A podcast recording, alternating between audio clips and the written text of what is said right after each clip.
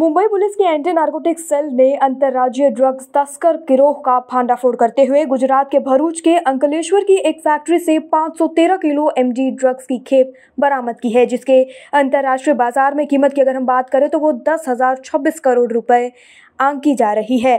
इसके पहले इसी गैंग से एक हज़ार करोड़ का एमडी ड्रग्स मुंबई नाला सुपारा के गोदाम से बरामद किया जा चुका है। अब तक करीब 2,400 करोड़ से ज़्यादा का एमडी ड्रग्स कुल बरामद हुआ है और सात आरोपी पकड़े गए हैं। कुल एमडी ड्रग्स इस अंतर्राज्यीय ड्रग तस्कर गिरोह से जो बरामद हुआ है उसकी कुल कीमत की अगर हम बात करें तो वो 2,400 करोड़ से भी ज़्यादा है।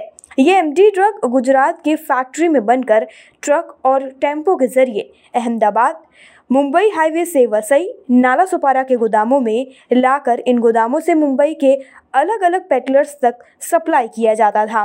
इस गैंग में कई पेडलर्स की चेन बना रखी थी और ये चेन ड्रग पार्टियों में सप्लाई होता था। इस मामले पर सुनिए इस पूरे खबर पर। डीसीपी दत्ता नलावड़े ने क्या कुछ कहा है, देखिए ये वीडियो। नार्कोटिक सेल की वर्ली यूनिट की टीम ने एक अंडर इन्वेस्टिगेशन ऑफेंस के फर्दर इन्वेस्टिगेशन में गुजरात बेस्ड केमिकल फैक्ट्री से 513 केजीज मेफेड्रॉन जब्त किया है। इस कार्रवाई में एक एक्यूज को अरेस्ट की जा चुकी है और अब तक इस ऑफेंस के इन्वेस्टिगेशन में 1200 केजी से ज़्यादा वेट का मेफेड्रॉन जब्त किया जा चुका है। इस ऑफेंस का फर्दर इन्वेस्टिगेशन जारी है।